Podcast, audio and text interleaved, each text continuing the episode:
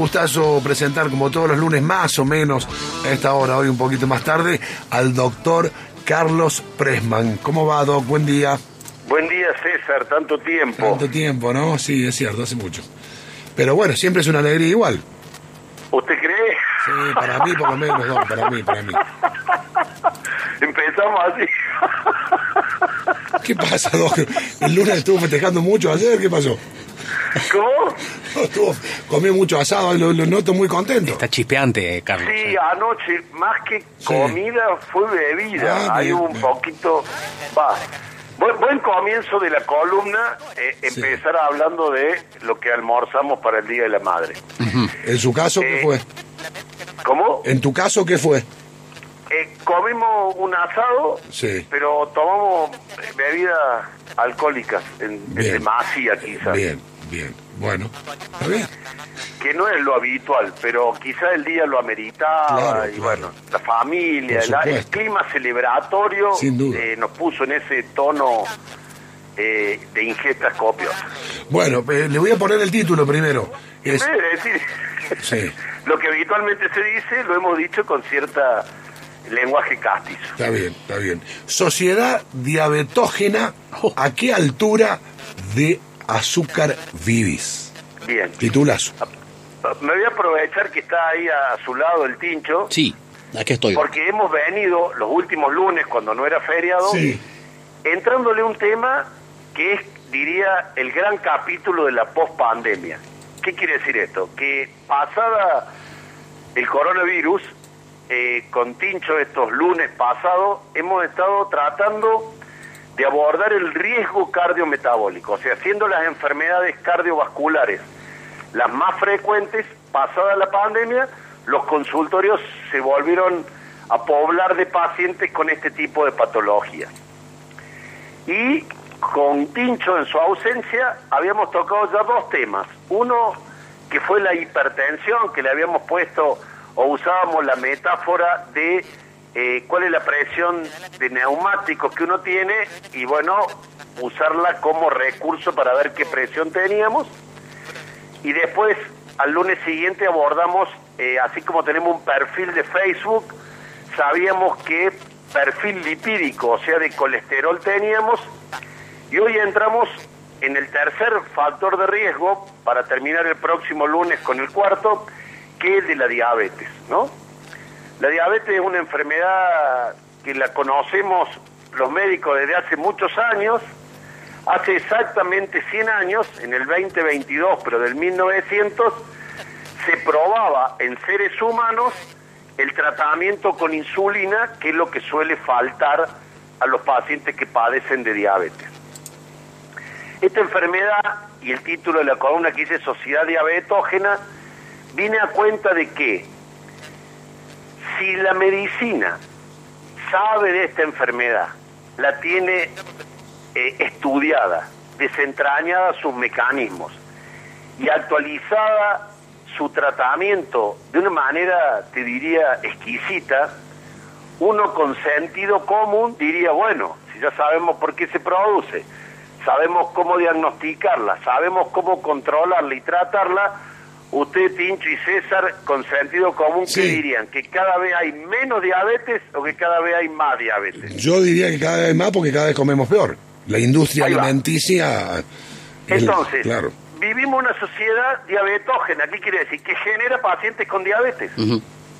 Y cada vez hay más diabéticos o pacientes con diabetes que eh, o no se diagnostican o no acceden a los tratamientos o no pueden eh, sostener una sociedad que nos invita a producirnos una enfermedad que se llama diabetes.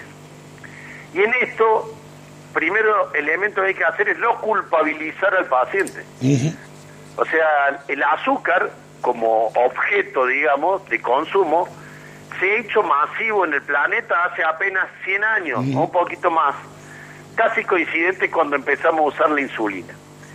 Pero antes, obtener azúcar era imposible. Y el ser humano, ¿qué hizo? Se fue adaptando. Entonces, la primera aclaración que hay que hacer, técnica, quizá la columna sea un poquito más larga hoy, es que hay una diabetes tipo 1 en la cual eh, clásicamente hay muchos síntomas y es por una falta de insulina, por un mecanismo autoinmune, que son los pacientes que usan inyecciones de insulina, diabetes tipo 1, que ocupa menos del 10% de la población general, pero hay un 90% de lo que llamamos diabetes tipo 2, que es la que genera esta sociedad diabetógena, que en vez de faltar la insulina, como estamos sobreofertados de cosas dulces, ¿qué hace el organismo? Produce insulina para poder bancarse la carga glucémica que ingresamos por boca. Y eso hace que tengamos lo que se llama la insulinoresistencia. O sea, cada vez más la insulina aumenta, aumenta, aumenta, aumenta, el organismo trata de adaptarse, construye la obesidad donde mete el azúcar hecha grasa abdominal, pero lo que queremos circunscribir hoy es a la diabetes, no a la obesidad, que tiene que ver con que la insulina aumenta, pero también aumentan los receptores y llega un punto en que se produce un quiebre en la adaptación, porque seguimos ofertando estos alimentos y el azúcar en sangre se vuelve elevada. Y esa es la segunda parte del título. Sociedad diabetógena y las preguntas que nos hacemos y les hacemos a los oyentes es a qué altura del azúcar vivís. ¿No? Así como, como decíamos, un perfil de Facebook, qué perfil lipídico, preguntarse mínimamente a qué altura del azúcar vivís. ¿Qué quiere decir esto? Que por lo menos una vez a partir de los 35 años debiéramos medirnos el azúcar en sangre. Debiéramos medirnos el azúcar en sangre. Este azúcar en sangre, ¿por qué insistimos en una prueba de laboratorio y no en la clínica? Porque nos volvemos prediabéticos y diabéticos mucho antes de aparecer los síntomas. Entonces, el diagnóstico temprano de una azúcar elevada, que tiene que ser deseablemente menos de 126 miligramos en sangre en dos tomas, o una prueba un poquito más novedosa y que sea estandarizado, o sea, universalizado, que es lo que se llama la hemoglobina glicosilada que es medir el azúcar que está dentro del glóbulo rojo y como los glóbulos rojos viven varios meses, nos da la hemoglobina glicosilada cómo estuvo el azúcar promedio en esos meses previos. Entonces, una hemoglobina glicosilada arriba de 6,5% o una glucemia en ayunas mayor a 126 ya nos dice que nuestros valores de azúcar en sangre, a qué altura del azúcar vivís, nos diagnostica una enfermedad que se llama diabetes, que dentro de la diabetes, la diabetes tipo 2, y que amerita un tratamiento.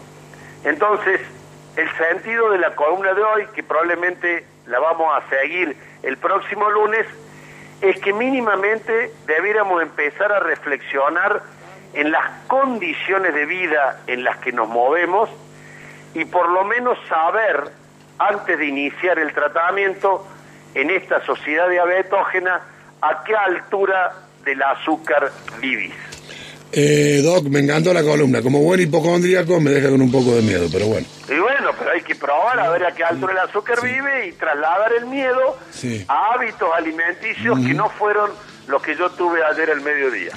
Un abrazo grande